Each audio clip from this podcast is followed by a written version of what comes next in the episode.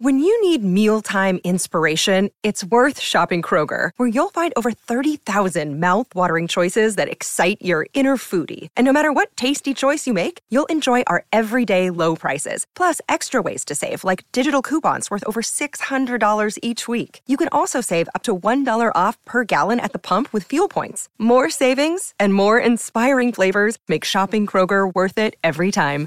Kroger, fresh for everyone. Fuel restrictions apply. This is the Unsportsmanlike Podcast on ESPN Radio. Good morning and happy new year. It's Unsportsmanlike on ESPN Radio and the ESPN app. Courtney Cronin, Matt Jones with you on this January 1, bright and early. Evan Canty and Michelle will be back tomorrow to get you ready for the national championship because by this time on Tuesday, we will know who will advance out of the CFP semifinal games, which we have right here on ESPN Radio later this afternoon. We have so much to get into, Matt.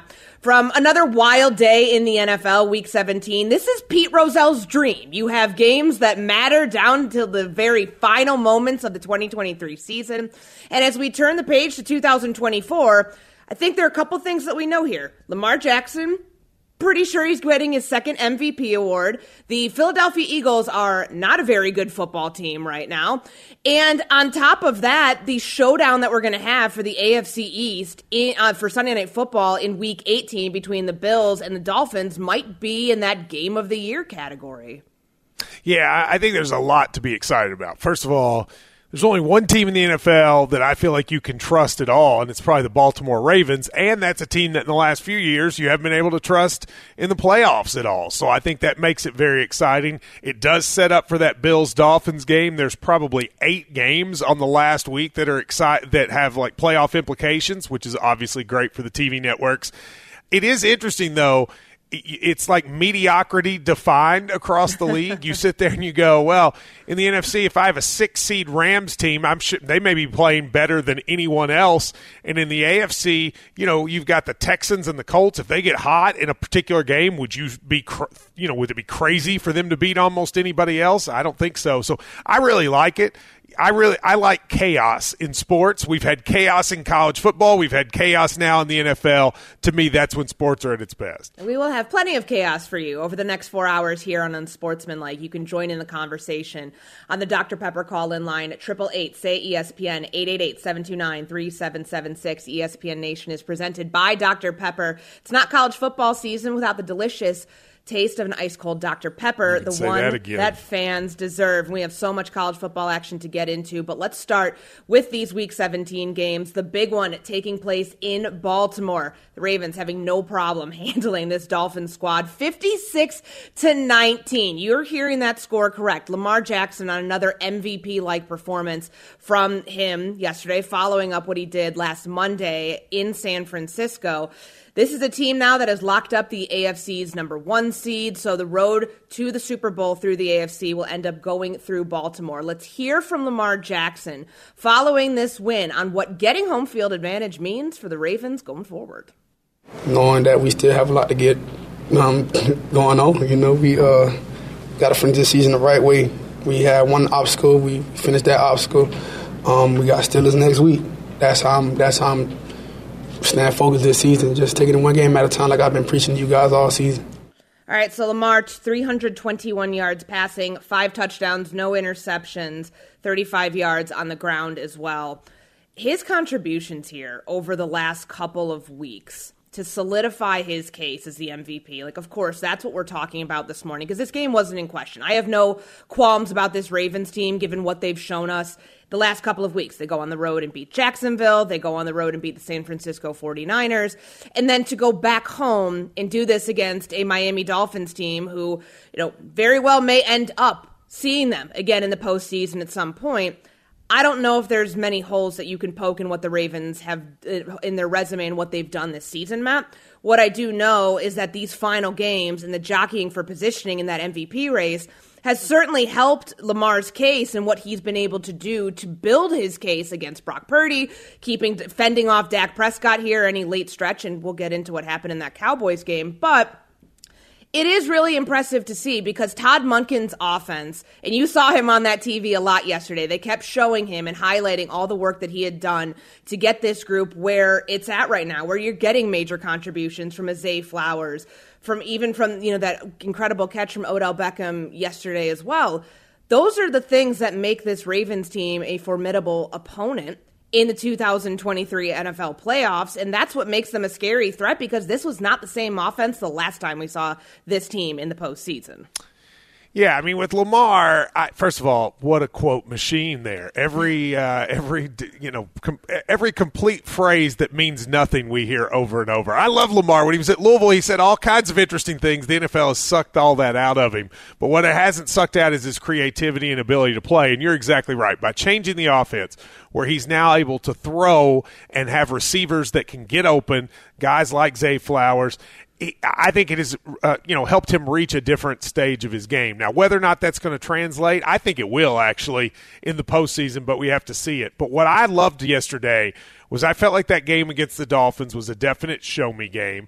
The Dolphins have annoyed me, Courtney, probably more than any other team. I love Tyreek Hill. I love the way they play. I love their the explosiveness. I love Tua.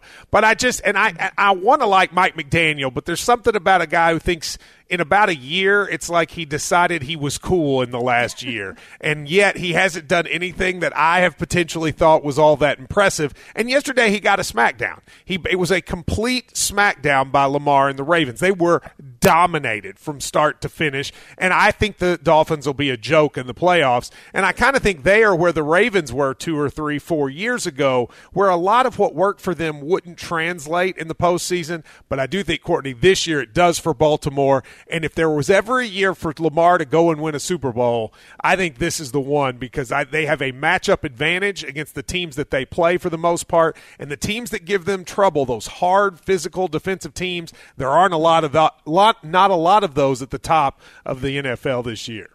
They put up 491 yards, 56 points on the Miami Dolphins. So, kind of flipping the script for what the Dolphins did earlier this season against the Denver Broncos.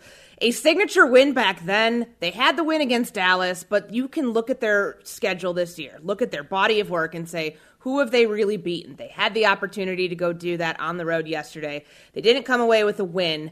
They did come away with some really unfortunate injury news. We saw Bradley Chubb go down late in the fourth quarter. This is a 30 point blowout at this point. They were trying to finish out the game, they were trying to just get through and then get back down to South Beach, but he ends up leaving with a non contact injury.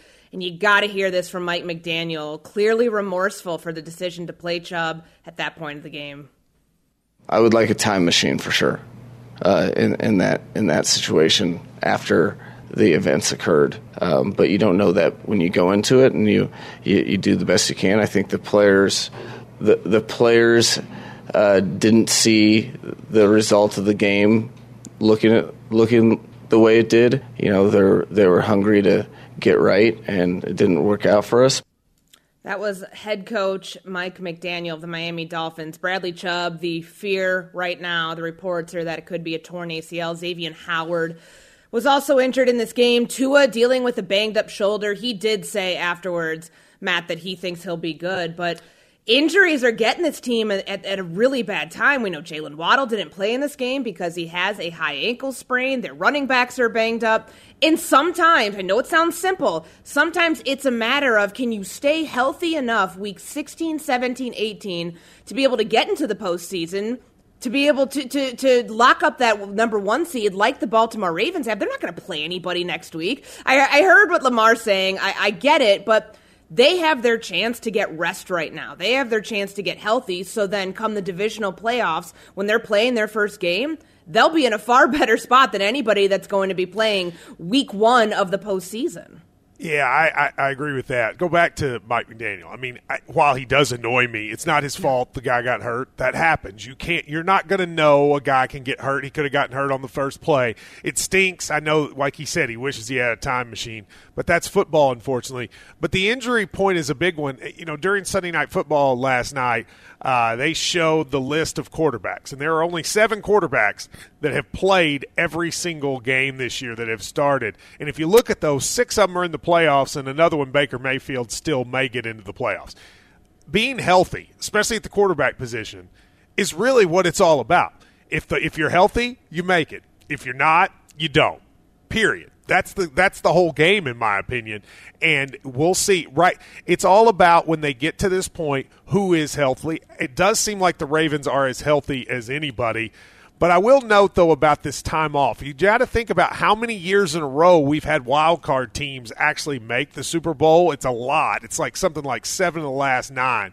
Sometimes sitting out. So let's take the Ravens. Mm-hmm. If they take next week off, and then they have a bye, you're basically three weeks in in between playing it'll probably be okay for them, but that hasn't always been a recipe for success. So you do have to be careful sitting out if you have a bye because you get a lot of time off between your games. Yeah, I, in 2017, I covered the Minnesota Vikings for ESPN.com, and that was the year that they locked up the number one seed. They ended up having that bye in the wild card round. And we all know what happened the Minneapolis Miracle game. That came down to a miracle play because the team came out sluggish the first half, and it was a back and forth affair. And you do have to guard against that. I, I would say this about the Baltimore Ravens and what they've proven to us this year to know that this isn't this isn't a fluke. Like like the San Francisco 49ers, you know, a team that they beat last week they've built their resume upon bullying opponents with you know via defense especially when they have to go on the road. Watching what they did to San Francisco last week against that offense with that many weapons with that many guys going over 100 yards Christian McCaffrey Brandon Aiyuk George Kittle and that not feeling like a close game whatsoever to me that's the element that travels. But the bigger picture thing here is that this offense is more than just Lamar Jackson. Sure, there have been moments where he's had to carry them throughout the throughout the season, moments where you're not getting a consistent Zay Flowers, who again was banged up yesterday. He ends up playing in this game. But the contributions that they've found elsewhere, whether it's Gus Edwards, whether it's Justice Hill, being able to compensate for those injuries that they had earlier in the season to Mark Andrews, to J.K. Dobbins, it feels like the timing of those, and yes, you can't control that, but the timing of when those happened allowed this Ravens team to adjust to get to the point now that headed into the postseason, their health and their direction are lined up. And that's that's something that you can only hope for. A lot of teams are not able to achieve that sort of accomplishment and have that sort of luck. But sometimes, if you're just the healthiest team going into that first week of the postseason, in their case, going into the second week of the postseason, that might be the straw that breaks the camel's back. All right, plenty more to get into here on Unsportsmanlike. We are off and rolling. The Philadelphia Eagles, on the other hand, they are not. Plenty more coming your way here, ESPN Radio and the ESPN app. Hi, it's Mike Greenberg letting you know ESPN Bet is ready to take you through all the biggest sports moments this spring. The official sportsbook of ESPN has exclusive offers and markets from Scott Van Pelt, Stephen A. Smith, and me, plus many more. From the playoff intensity to finally getting out to the ballpark, there's no better time for sports fans. Sign up today. New users get a bet reset up to $1,000 in bonus bets if your first bet doesn't win. Download ESPN Bet today. What a play! Must be 21 plus and present in select states. Gambling problem? Call 1 800 GAMBLER. Terms and conditions apply. See app for details. Passion, drive, and patience. The formula for winning championships is also what keeps your ride or die alive. eBay Motors has everything you need to maintain your vehicle and level it up to peak performance superchargers, roof racks, exhaust kits, LED headlights, and more. Whether you're into speed, power, or style, eBay Motors has you covered. With over 122 million parts for your number one ride or die, you'll always find exactly what you're looking for. And with eBay Guaranteed Fit, your part is guaranteed to fit your ride every time or your money back. Because with eBay Motors, you're burning rubber, not cash. With all the parts you need at the prices you want, it's easy to make your car the MVP and bring home huge wins. Keep your ride or die alive at ebaymotors.com. Eligible items only, exclusions apply. This is the Unsportsmanlike podcast on ESPN Radio. Evan Canty and Michelle are Unsportsmanlike. Snap to Goff, looking, throwing it to the left. It is dropped. Dropped by the tight end, Mitchell. We've had a bit of an unusual year uh, just because of the you know, the, the, margins of victory. But we knew this stretch was going to be rough, and uh, this is exactly what we needed. Still haven't heard an apology from Brad Allen or his crew after the botched two point call. Was he eligible? Was he not eligible? Did he report? Did he not report? Hmm. Still waiting on that. Maybe the NFL can get on that quickly on this New Year's Day. Courtney Cronin, Matt Jones with you on Unsportsmanlike on ESPN Radio. And over on ESPN2, this show, as always, presented by Progressive Insurance. You heard the call there on 105.3, The Fan in Dallas. This was supposed to be the biggest storyline coming out of this game was supposed to be Jimmy Johnson's Hall of Fame induction into the Dallas Ring of Honor, and what an incredible moment that was for him at halftime. But it was marred, Matt, by the fact that there was a botched call from official Brad Allen, who was his crew was also part of another controversial call at the end of the Packers Chiefs game a couple weeks ago, the non-call on a DPI, that ended up costing the De- the Detroit Lions a win. It was a 20 to 19 win for the Dallas Cowboys. They escape at home, one of their lower scoring affairs inside AT&T Stadium this year. And it leaves a lot of questions about whether this Dallas team got off scot free in a moment where, if this goes the other way, we're probably talking about Mike McCarthy blowing it once again in the late portion of a game. But now we're waiting to figure out is this Detroit Lions team a formidable playoff opponent? I think they still are. I think they got they were the product of a really bad call, a really bad situation at the end of the game, but we still, it's still a loss on their record. It still hurts their chances of getting the number one overall seed. And there was a considerable amount to play for for Detroit, despite the fact that they will get no seed lower than a three seed in the playoffs. Well, first of all, they got robbed. I mean, let's let's be real. They got robbed. That was a complete joke of a call. Officials are the last people on earth that don't ever have to apologize about anything. Seriously, those of you at home, grow up and be an official because you can do anything wrong. You won't lose your job, and when you're asked about it, you can look into the camera and just say falsehoods, and everybody just says says it's okay. You can look and say, oh, 70 is the one that told me they were eligible. No, they didn't. We have eyes. We saw the video. You're wrong. You, I'm not going to say he lied because I don't know the man, but he was at least confused and he stayed confused. I don't know why anyone, officials, do they not have social media? Can they not go look back and see that they screwed up? The NFL still hasn't apologized, probably won't apologize because, again, it's the officiating is the only entity on earth where you can screw up and it's never your fault. Now, my bias because I one time got su- got sued by an official? Yeah, but I won the lawsuit, and I hate the fact that officials are the only people that never have to say they're sorry. With that said, it's a huge, huge, huge mistake because what's going to probably end up happening is Dallas is going to get the two and Detroit's going to get the three. And when they play each other in the semifinals, which is likely, the game will be in Dallas because the NFL screwed it up. That is a complete shame, and there's there's nothing that can be done about it. I don't blame Detroit. Detroit is better than Dallas, but they may lose at Dallas solely because a referee couldn't tell the difference between 70 and 68. And as much as I loved watching Jimmy Johnson, who at 80 years old has immaculate hair, that is my takeaway from the game. The NFL official has made a conscious decision to screw up the playoffs and to who will host a major game by their mistakes. Okay, so to catch you up on this, with 141 left, Dallas ends up giving the ball back for some inexplicable reason. Mike McCarthy decides he doesn't want to run it. They end up not being able to close out their series. They give the Detroit Lions the ball back, and Detroit goes down and scores. Dan Campbell says, I want to go for the win. They decide they want to run this trick play. You see, you've seen the video by now. Brad Allen looks like he's acknowledging Taylor Decker is eligible. I'm watching this again.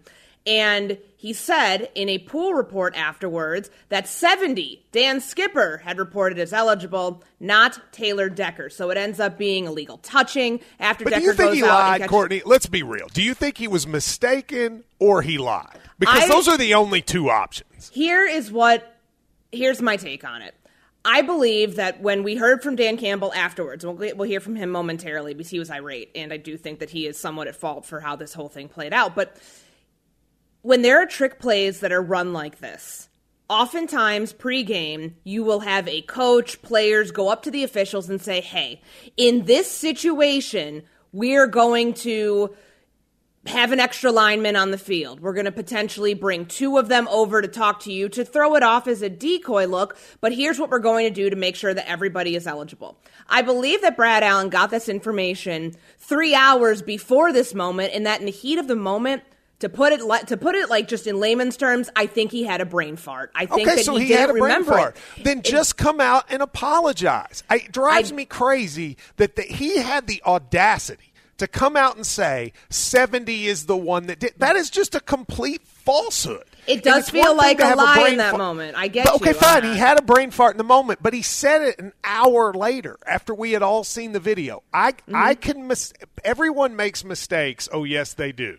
So I am okay with the mistake. It happens. But the fact that an hour later he didn't say anything, and it is now Monday morning, and I don't know what time it is, but it's still dark outside, so it's too early. At some point, the NFL has to apologize, and they haven't, which means they won't. And that's what drives me crazy about this is the arrogance of everyone involved in officiating in the NFL that you can screw up and never acknowledge it. Because they never do have to apologize. But they should. I, Matt, I'm with you on that. But to, I, I'll, I'll put my NFL hat on right now and tell you why they're not going to do it because they believe that coming out and admitting fault, whether it's for the non-pass interference call in the two, 2019 NFC Championship game to this call, that admitting fault to them ends up affecting their credibility, offense, but ends up their affecting their, credibility product. More the other way. When you admit fault, at least I understand that we're both living in the same rational world. When I sit and look at a person say to me, 70 it reported, not 68, and with my eyes I see the opposite, I look at you and go, you are the most uncredible source in the um, America. I mean, to me, actually, Courtney, it has the opposite effect. I understand, and I'm with you on that. Here's what he had to say. So they do a pool report afterwards. You'll get one reporter who's able to, when there is a controversial call, you get a reporter from the local chapter of the Pro Football Writers Association of America. In this case, it was a Dallas reporter who went up to Brad Allen and asked, like, why was there illegal touching on the two point conversion? And what Allen said, I'm going to read this verbatim. He said, Quote, so we had a situation where if you were going to have an eligible, ineligible number occupy an eligible position, you have to report that to the referee. On this particular play, number 70, who's Dan Skipper, he is the extra lineman here, had reported during the game a couple of times. There were two other times that this had happened. And I'm kind of interjecting here, but follow with me.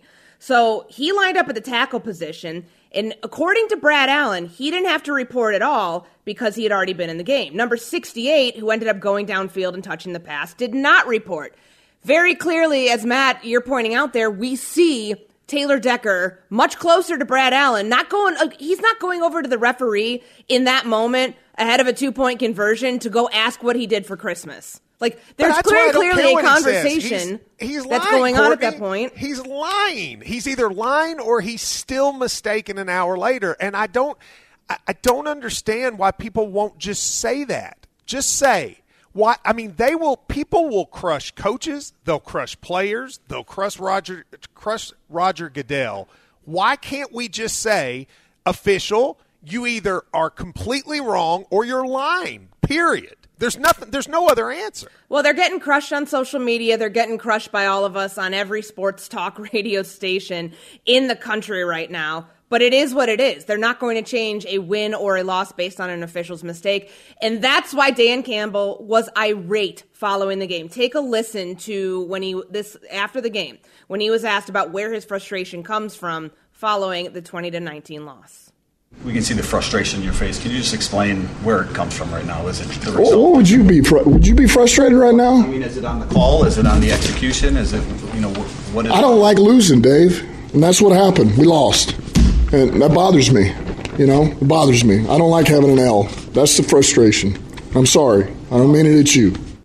And that's another thing, Courtney, by the way. It drives me insane that we find these guys only if they criticize officials. They can criticize anyone else and it's fine. But if you say something about an official, you get criticized. That's absolute nonsense. Yeah, it's a loss that ends up having playoff implications tied in with it. As you pointed out, if Dallas gets the two seed, they're in line right now to win the NFC East. If Detroit gets the three, they may end up seeing Dallas in the postseason, and that game would be taking place at AT&T Stadium, not at Ford Field. And that's unfortunate that it came down to a mistake late in the game. There is still a lot to unpack here, though. Why did Dan Campbell go for it a second straight time when they were backed up at the seven yard line? Why did Mike McCarthy give Detroit the ball back with 141 to go? We'll get into that later in the show, but coming up next, we'll give you our biggest takeaways from Sunday's slate of Week 17 action. That's right here on Unsportsmanlike. Courtney Cronin, Matt Jones with you this New Year's morning. This show is sponsored by BetterHelp. We all carry around different stressors. I do, you do, we all do, big, small. And when we keep them bottled up, as I sometimes have had happen in the past, it can start to affect us negatively. Therapy is a safe space to get things off your chest and to figure out how to work through whatever's weighing you down. It's helpful for learning positive coping skills and how to set boundaries. It empowers you to be the best version of yourself. It isn't just for those who have experienced major trauma. If you're thinking of starting therapy, give BetterHelp a try. It's entirely online, designed to be convenient, flexible, and suited to your schedule. Just fill out a brief questionnaire to get matched with a licensed therapist and switch therapists anytime for no additional charge. Get it off your chest with BetterHelp. Visit betterhelp.com slash unsportsmanlike today to get 10% off your first month. That's betterhelp, H-E-L-P dot com slash unsportsmanlike. Have you ridden an electric e-bike yet? You need to check out Lectric eBikes today, the number one selling e-bike in America. Two things stand out that bikers love about Lectric. Number one, the majority of their models come pre assembled, so you don't need to be a bike savant to ride them. Number two, Lectric wants to empower riders to spend more time exploring outside on their bikes, so they've made range a priority. Long range batteries allow riders to hit typically around 65 miles of range or up to 150 miles on some models. Bonus Lectric has purposefully priced their bikes to be affordably awesome so you don't have to break the bank to get these sweet rides. See why people who have made the switch to electric bikes have fallen in love with biking again by visiting lectricebikes.com. That's L E C T R I C ebikes.com. This is the Unsportsmanlike podcast on ESPN Radio. No CC today, but you've got this one, and you've got Matt Jones filling in for Evan Canty and Michelle on Unsportsmanlike ESPN Radio and over on ESPN2. As always, presented by Progressive Insurance. Coming down the pipe here, there's a lot to get to, and I know that we could talk an hour about the officiating decisions that cost the Detroit Lions a win on Sunday on Saturday, but Sunday had a ton of action, Matt. And I go to Sunday afternoon, the late window slate. The Seattle Seahawks, a team that has been in the playoff picture in the NFC for a couple of weeks now, getting an L at home at the hand of this Pittsburgh Steelers team. And it made me think Geno Smith and the resurgence we saw from him last year kind of looks like what we're seeing from Mason Rudolph, carrying the Steelers back into the conversation for the seven seed in the AFC playoff picture. He didn't throw a touchdown yesterday, but he also didn't turn the ball over. 274 yards passing. And he had this offense in a rhythm that we just have not seen from the Pittsburgh Steelers all season long. Dare I say that he's this year's Geno? Yeah, except I don't think he's going to end up in the playoffs, unfortunately. They did get their winning season, however, to uh, continue Mike Tomlin's streak. I was at the Steelers game where they were chanting for Mason Rudolph against the Patriots. They got what they wanted, and he's been really good. I, my big takeaway from yesterday is sort of the margin of error in the league is so small that even the good teams can come right down to the end to be able to win. The Chiefs got back on track against the Bengals, but that game easily could have gone the other way. The Bills and the Patriots. Patriots had four turnovers in the first half. Still, the Bills were barely able to win. And then the Rams, in what should have been a slam dunk for one of the hottest teams in the league, play the Giants, and it comes down to one point and a two point conversion at the end of the game. What's amazing about the NFL this year is without great teams, you literally have a league where Arizona can go to Philadelphia and get a win. I, I think it's going to make for an exciting playoffs. But Courtney, I don't know if the margin between success and failure in the league has ever been smaller than it is right now. This is what they wanted. They wanted parity. They wanted games down week 17, week 18 to matter, especially when they expanded the playoff format to include seven teams from each conference. Well, you got that. I mean, sometimes it means poor quarterback play, and certainly a lot of quarterback injuries factoring in there, particularly with the game that we just mentioned. Seattle's dealt with them, and Pittsburgh's dealt with them. But at least as of right now, it keeps things interesting in the playoff picture for those last two seeds. We know that the NFC has a couple that remain up for grabs as we enter into week 18.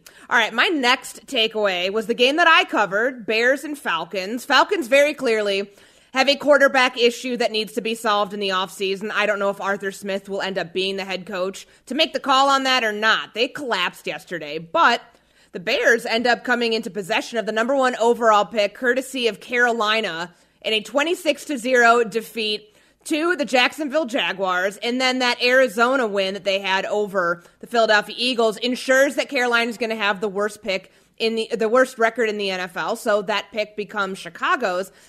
I don't know, Matt. I'm so close to the situation. I'm so tired of people telling me that like it's a done deal. Keep Justin Fields. Don't keep Justin Fields. Where do you stand on this? Do you think they should go after a new quarterback with that number one overall pick? Yeah, it's tough. I'm a Bears fan and have wanted a quarterback that was good for a long time, and Fields is starting to come into his own. I, I, to me, you probably go with the uh, number one pick and take Caleb Williams just because you get three years of him on a rookie deal.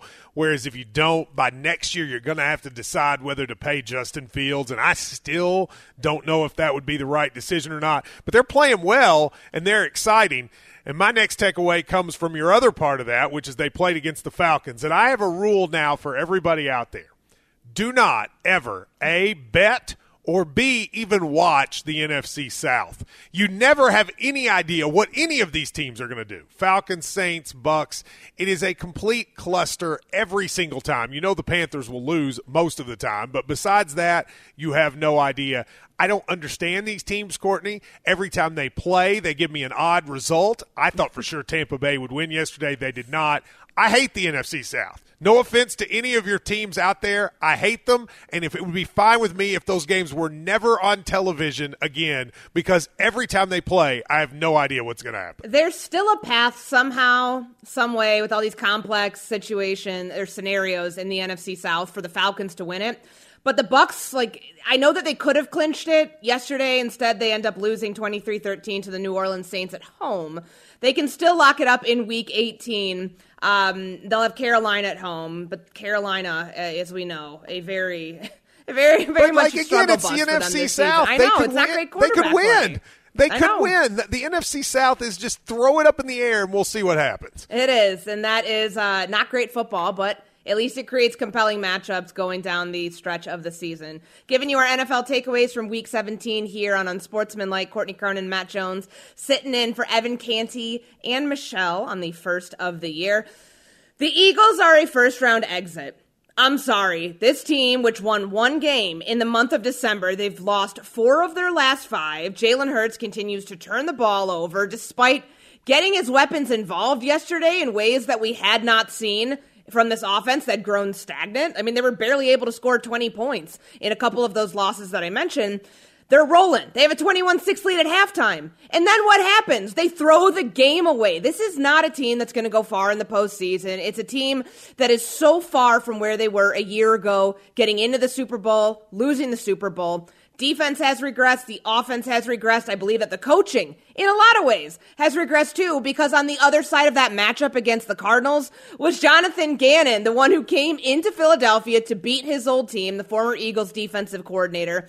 And they had to rally from a lot uh, yesterday in the second half. Kyler Murray having one of his best performances of the year, putting up a uh, season high number of yards for this offense. This was a big win for Arizona. Their season's not going anywhere, but it looks pretty clear that the Philadelphia Eagles season isn't going anywhere either, and this will be an early exit in the wild card round.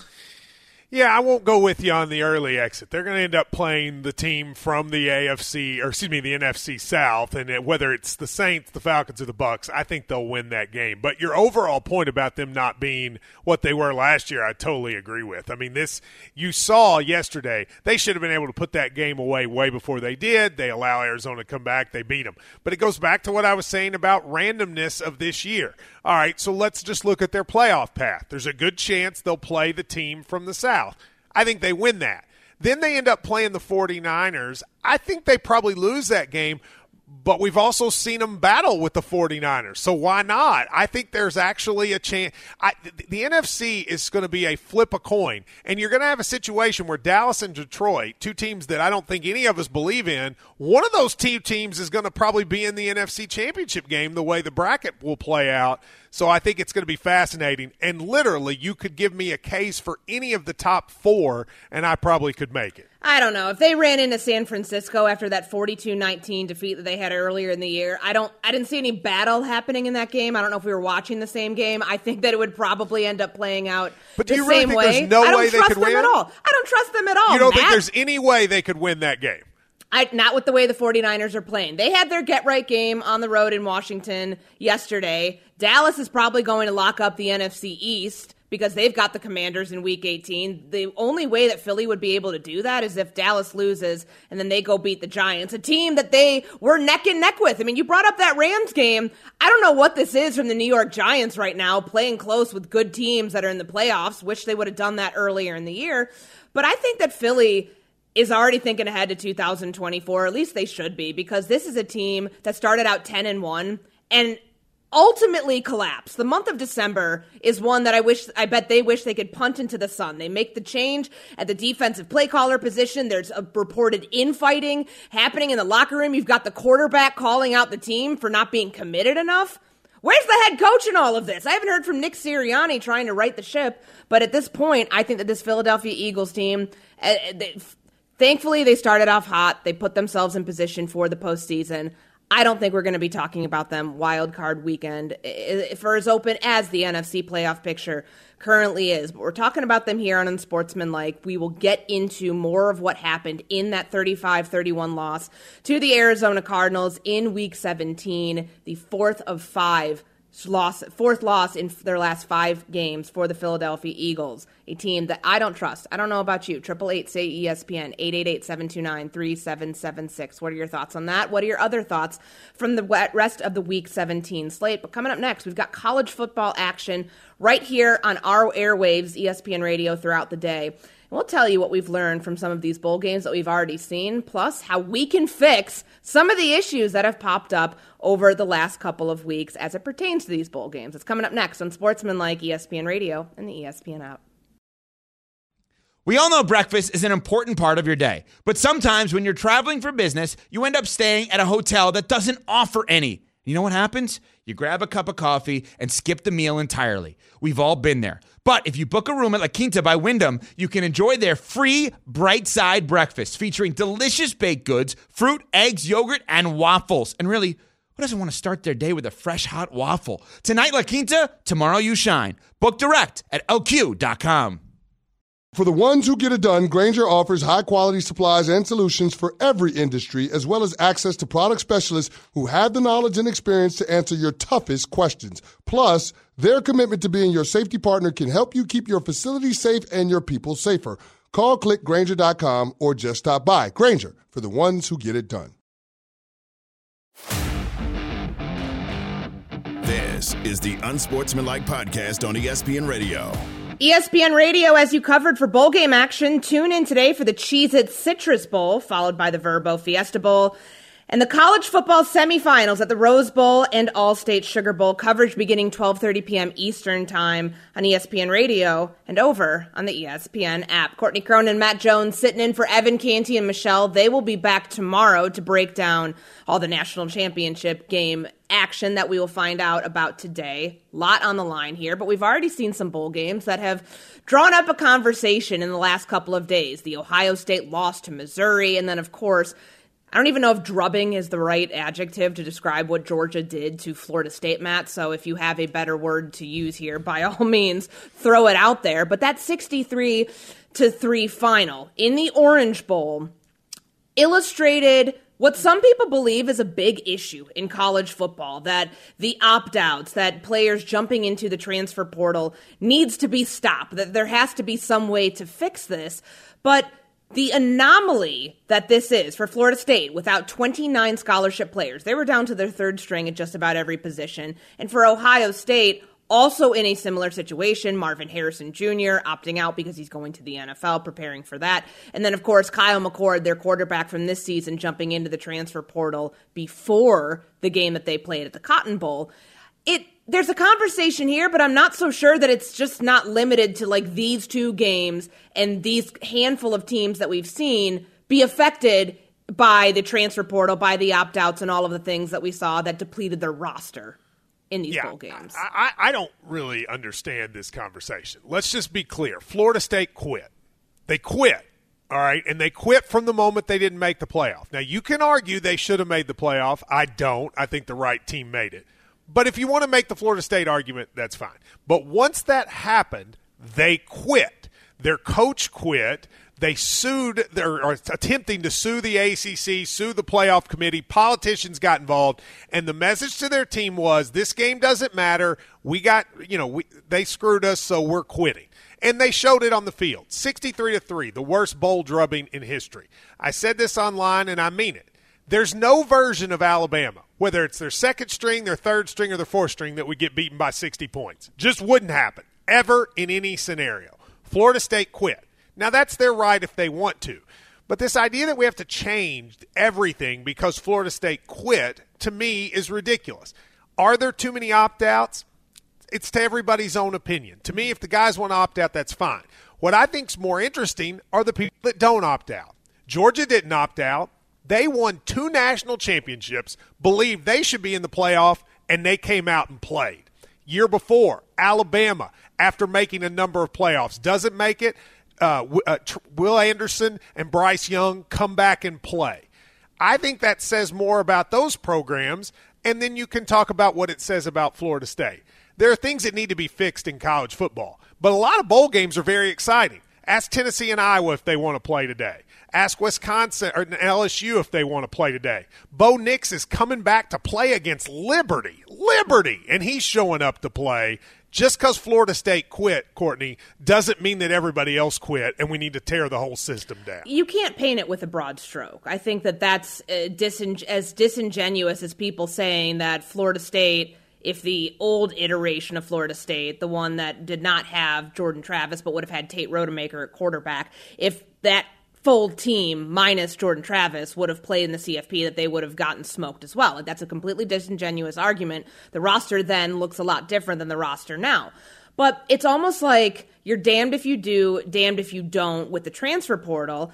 And that's something that Mike Norvell, unlike some other coaches. I mean, we, we know how Dabo Swinney feels about it. Clemson getting its bowl win by going the traditional model, or at least the old model in college sports or in college football, versus what Mike Norvell did. He built that team on transfer player, yes. transfer portal players.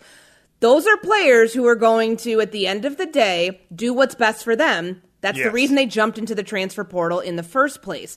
So if you're going to build your team on that, you can't be upset when those t- sorts of players, their makeup, their character decides that they want to go do something for number one before the team. Like, so often in college nowadays, teams are built this way because that's the easiest path to success. That's the easiest way to get a position right after somebody either graduates, gets injured, you need to make a change there but there's also consequence that comes with that. And I don't know if changing all of the rules within college football, I, I wouldn't mind personally seeing the transfer portal window pushed back a little bit. I know that that would end up messing up the December recruiting calendar because of when the signing period is, but it does, it does make me think that this is not something that is like a widespread issue that not all teams are taking college football bowl games seriously. Like you're right. We have seen a lot of exciting games. Look at the Pop Tarts Bowl and that finish be- with Kansas State walking away eating the edible mascot. I mean, there's the fanfare around the bowl games that matter. There's the actual play in these bowl games that matter too. And by and large, the quality this year, I think, has been outstanding. We it gives yeah, us something to watch, and it's a good product. Minus one game that just happened to be for a national audience in a primetime spot that didn't turn out the way that any of us had hoped. And I think that actually happens quite a bit in those games for this reason. The teams that end up playing in the in the the Power Five, like top games, whatever they're called, the you know the the New Year's Six or whatever it is the teams that make those games and don't make the playoff are usually disappointed that the season wasn't what they wanted. So you get results like last year Tulane beat USC because USC didn't really want to be there. That's the way it goes. That's been going on for a long time. But you're exactly right. NC State, Kansas State was a great game. My team, Kentucky and Clemson, that was a great game in the Gator Bowl. Like I said, I think Tennessee, Iowa will be a great game today in the Citrus Bowl. Florida State, for the exact reason you articulated, got a group of guys who weren't as committed to Florida State. That's fine. I don't judge those guys. They can do what they want. But then you might get a situation where they quit. Whereas Georgia and Alabama, who for the most part build their programs from within, there is an ethos there that you keep going and you see it in the, in the bowl game. So to me, I, I, wish those guys had played, but the last thing I want to see college football. I don't know if I'm sure you've seen this, Courtney. The ratings for these games are higher than they've been in 10 or 15 years. And for people to decide that now is the time for us to, to, to change all this because Florida State quit. Florida State set up a narrative where no matter what happened, they were right. If they came out and beat Georgia, well, they should have been in the playoff. They come out and take the biggest loss in the history of bowls, and then they go, well, it's because we're not in the playoff. You made it to where you win either way, and I'm just not buying it. I was banging the Florida State drum after December 3rd when that decision was made. And I think a lot of people were because they did everything they needed to do to get into the CFP. And that's a conversation that we've already had. But for this roster to come apart at the seams the way that it did, it feels like a spoiled attitude from players. Yes, said, well, because we're not getting to play for a national championship, the season doesn't matter.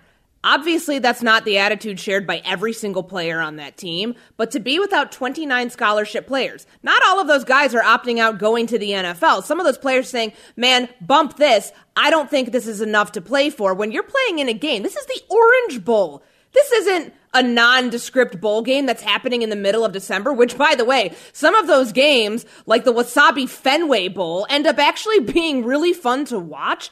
And you have players playing for something just because they're not playing for a national championship doesn't mean that it doesn't matter. It's an entitled attitude that Florida State players carried into this game again against uh, against Georgia, who had the full complements by and large, some injuries here and there, but the full complements of their roster. Georgia won two national championships. They didn't come into this and say, "Well, we don't have anything to play for. We're just going to quit, or we're going to end up not, you know, not having majority of our roster because we're going to opt out." They went into this and they took care of business. They showed the committee without any shadow of a doubt that, hey, and we know we won't have this issue when it's a 12 team playoff, but we should have been one of those four teams in our mind in the CFP, playing today instead of playing on Saturday. Florida State can't say the same about them. All right, straight ahead. Back into the NFL. Did Lamar Jackson lock up the MVP in week 17? We discuss on Sportsmanlike ESPN Radio. Thanks for listening to the Unsportsmanlike podcast on ESPN Radio. You can listen to Unsportsmanlike live weekdays from 6 to 10 a.m. Eastern on ESPN Radio, the ESPN app, and on SiriusXM Channel 80. You can also watch on ESPN2 and on ESPNU. Unsportsmanlike with Evan Canty and Michelle. Have you ridden an electric e bike yet? You need to check out Lectric E Bikes today, the number one selling e bike in America. Two things stand out that bikers love about Lectric. Number one, the majority of their models come pre assembled, so you don't need to be a bike savant to ride them. Number two, Lectric wants to empower riders to spend more time exploring outside on their bikes, so they've made range a priority. Long range batteries allow riders to hit typically around 65 miles of range or up to 150 miles on some models. Bonus Lectric has purposefully priced their bikes to be affordably awesome so you don't have to break the bank to get these sweet rides. See why people who have made the switch to electric bikes have fallen in love with biking again by visiting lectricebikes.com. That's L E C T R I C ebikes.com.